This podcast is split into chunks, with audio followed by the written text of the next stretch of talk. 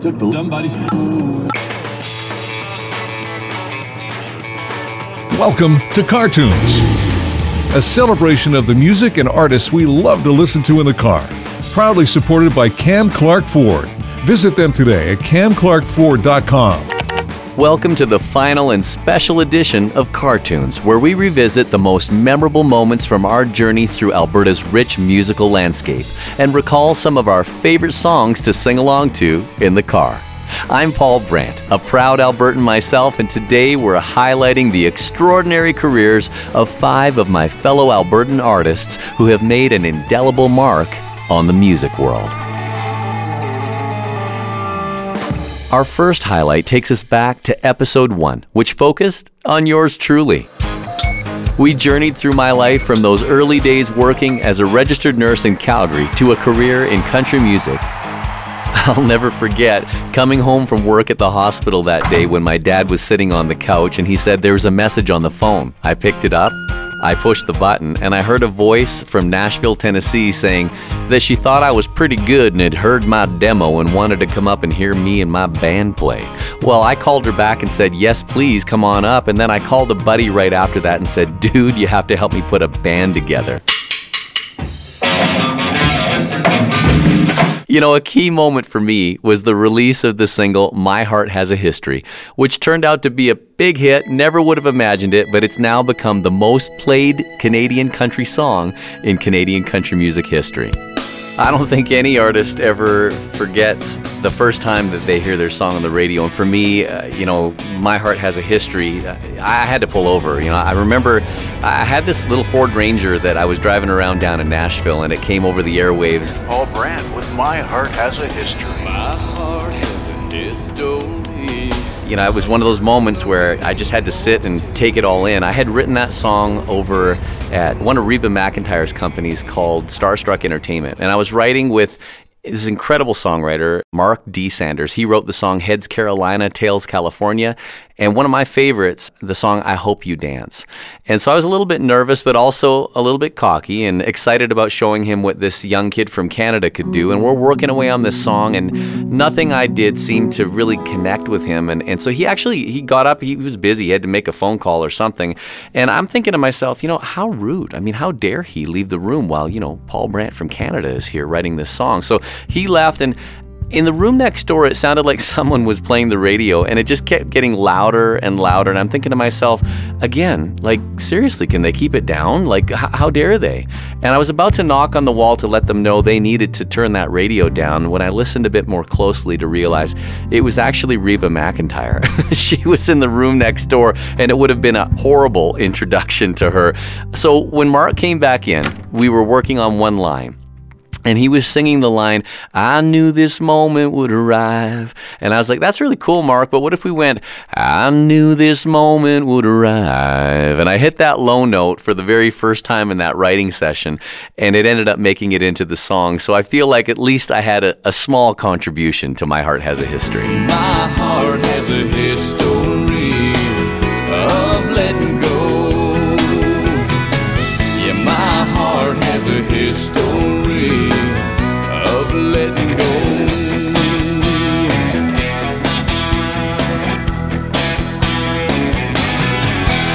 In episode two, we celebrated my friend and fellow performer Terri Clark, a country music icon from Medicine Hat. After years of hard work, Terri's breakthrough came with her hit Better Things to Do, marking her as a powerhouse in the country music industry in both Canada and the US. I think the harder the struggle and the tougher the climb to that moment when you feel like something's finally breaking through is just monumental. And I had been in Nashville for eight years before I got my record deal and waited tables and tended bar and played for tips and all of the stuff. So when I finally got a record deal in 1994, we started making this album right away. And I was co writing a whole lot. And I was still writing a lot of songs for the first and second album when Better Things to Do hit. In fact, when we wrote Better Things to Do, me and my two co writers knew that that was probably going to be the first single. We just had a, a, hunch about it. And I was in Abiquiu, New Mexico, shooting the video for the song, and a DJ we had lunch with because you know that's what you do you you have to schmooze the radio guys Yep. said he was going to play the song at a certain time that night so he played it and I, I listened to it on a little clock radio in my hotel room and i heard myself on the radio for the first time in new mexico that night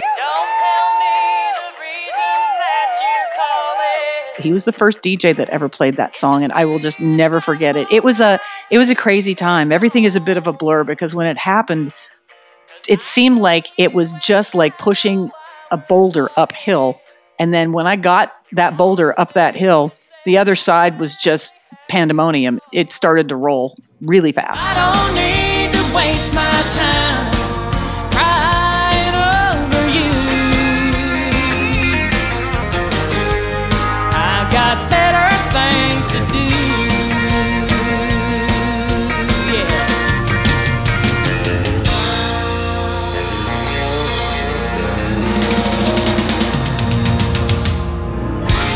In the third episode of Car Tunes, we honored the late Ian Tyson, who we lost in 2022 at the ripe old age of 89. This legendary cowboy singer songwriter may have been born in Victoria, but he proudly called Alberta his home until the end. His name was synonymous with the enduring classic song Four Strong Winds, recorded with Sylvia, his wife and duo partner at the time. Folk songwriting explosion started in the early 60s down in Greenwich Village. Four strong winds that blow lonely, seven seas that run high, all those things that don't change, come what may. Four Strong Winds has been hailed as one of the greatest Canadian songs. Ian shares inspiration behind this timeless classic. Dylan was there, of course, uh, on MacDougal Street with us, and we were all there. There was Tom Paxton and Peter Paul and Mary, and we all played at this place called Gerde's Folk City, which is over near NYU. And one rainy afternoon, he came in and sang me a song, and I say that it's Blown in the Wind. I started to get it a little bit because I thought the imagery was really good, and I thought, I bet I could do that because of ignorance of, of na- naivete, you know. So I phoned up Albert Grossman, our manager, and I said, Can I use your apartment this afternoon to try and write a song? And he said, Sure. And he had a little apartment over on the east side, and, and I went over there and I wrote Four Strong Winds in about half an hour. That's how it happened. All you can say about the first song is there's such a headwaters of experiences of your life, you know, that's been untapped, you know. So your chances are, you know, with, with that untried, untested, all that stuff, whether you're, you know, 25 or 35, whatever, your chances are pretty good of writing something decent. But our good times are all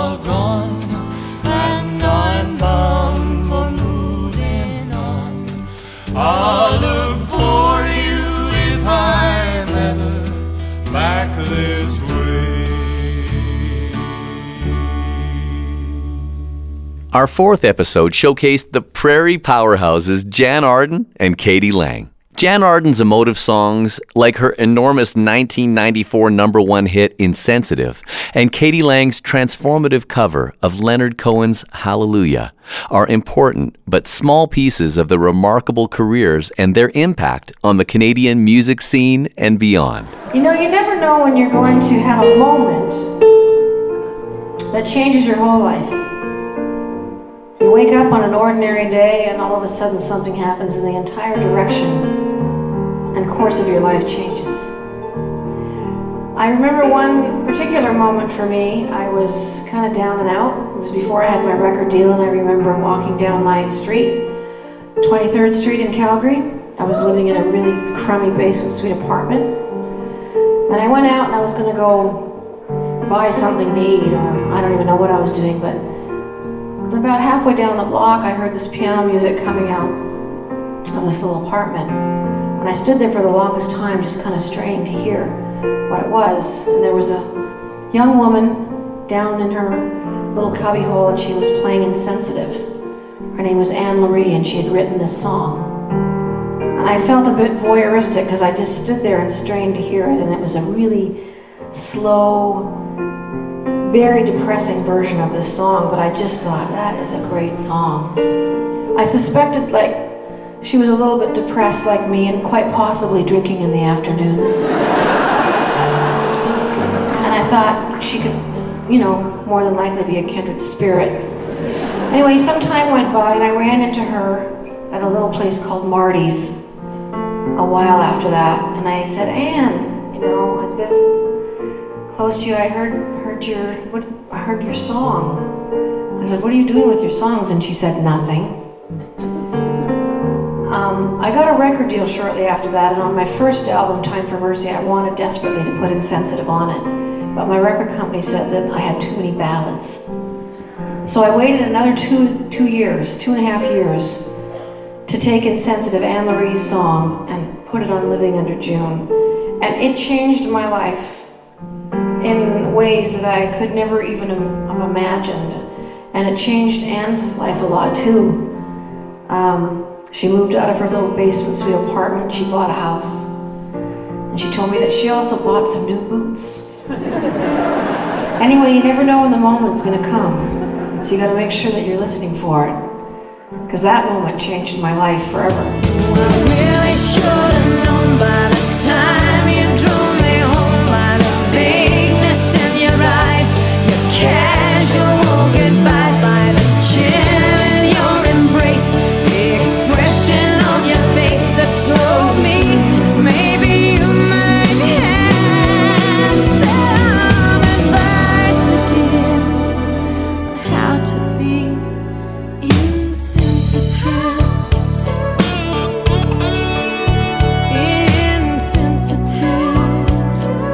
Frequently asked question Do you ever get sick of singing insensitive? No, I do not. I don't. k.d. lang's album Ingenue featured the hit Constant Craving and brought her international acclaim. Her rendition of Leonard Cohen's Hallelujah, which she performed at the opening ceremonies of the 2010 Olympics, won her a Grammy and showcased her extraordinary vocal talent. k.d. shares about the experience of performing her interpretation of this song and how it felt to receive such widespread recognition for it. This was very special uh, to sing Leonard Cohen's song, who's Canadian. And, you know, I tried not to think about the three billion people watching on TV. Hallelujah. Hallelujah. Hallelujah. Hallelujah.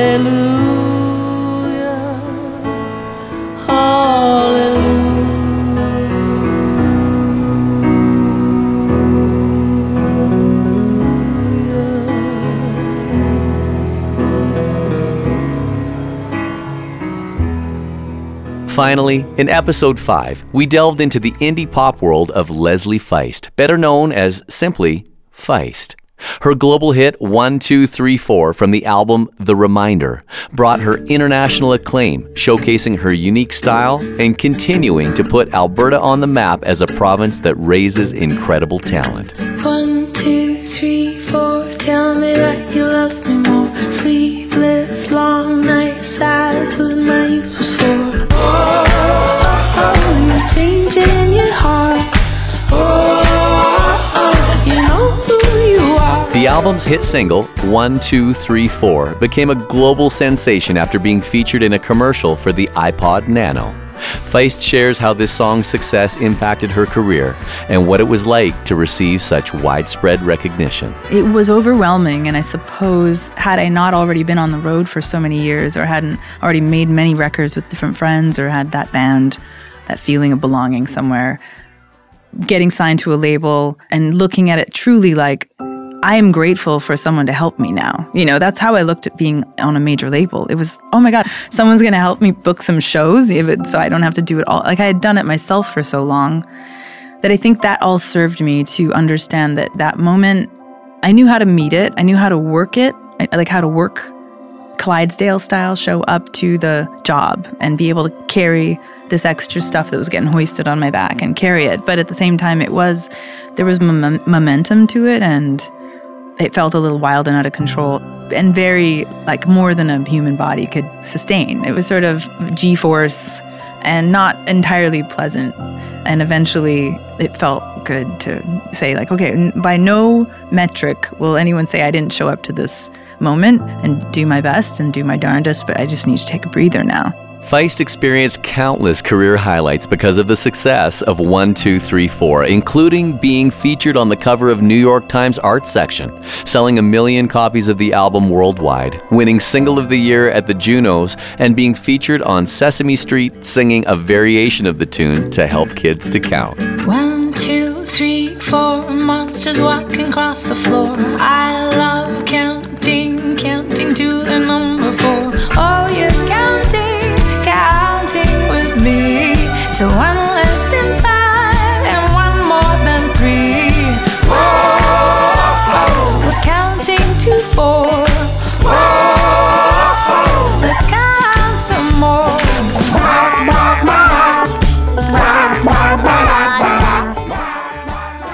Each of these artists has a unique connection to Alberta, whether it's through the landscapes that inspired them, the cultural heritage they carry, or the memories they've created here.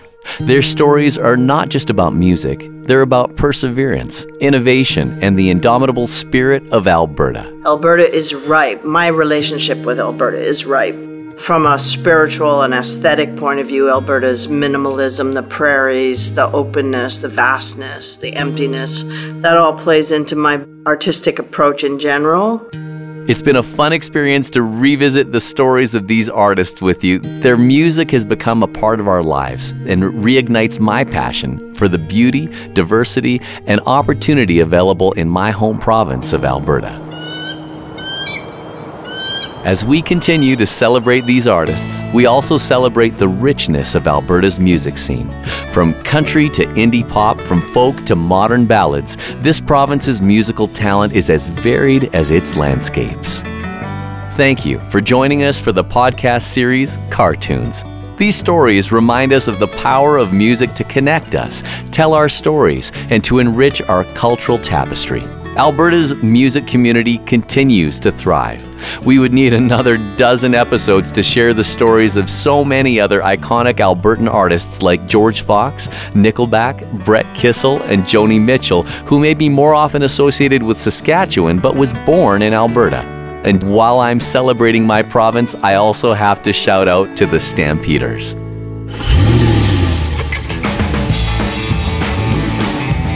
This is Paul Brandt signing off. Keep your ears open for the next generation of Alberta's music talent and keep your hearts open to the stories they'll tell. Car Tunes, proudly supported by Cam Clark Ford. Friendly, fun, professional. They're all about providing the best deal, outstanding service, and year round peace of mind. Visit them at camclarkford.com.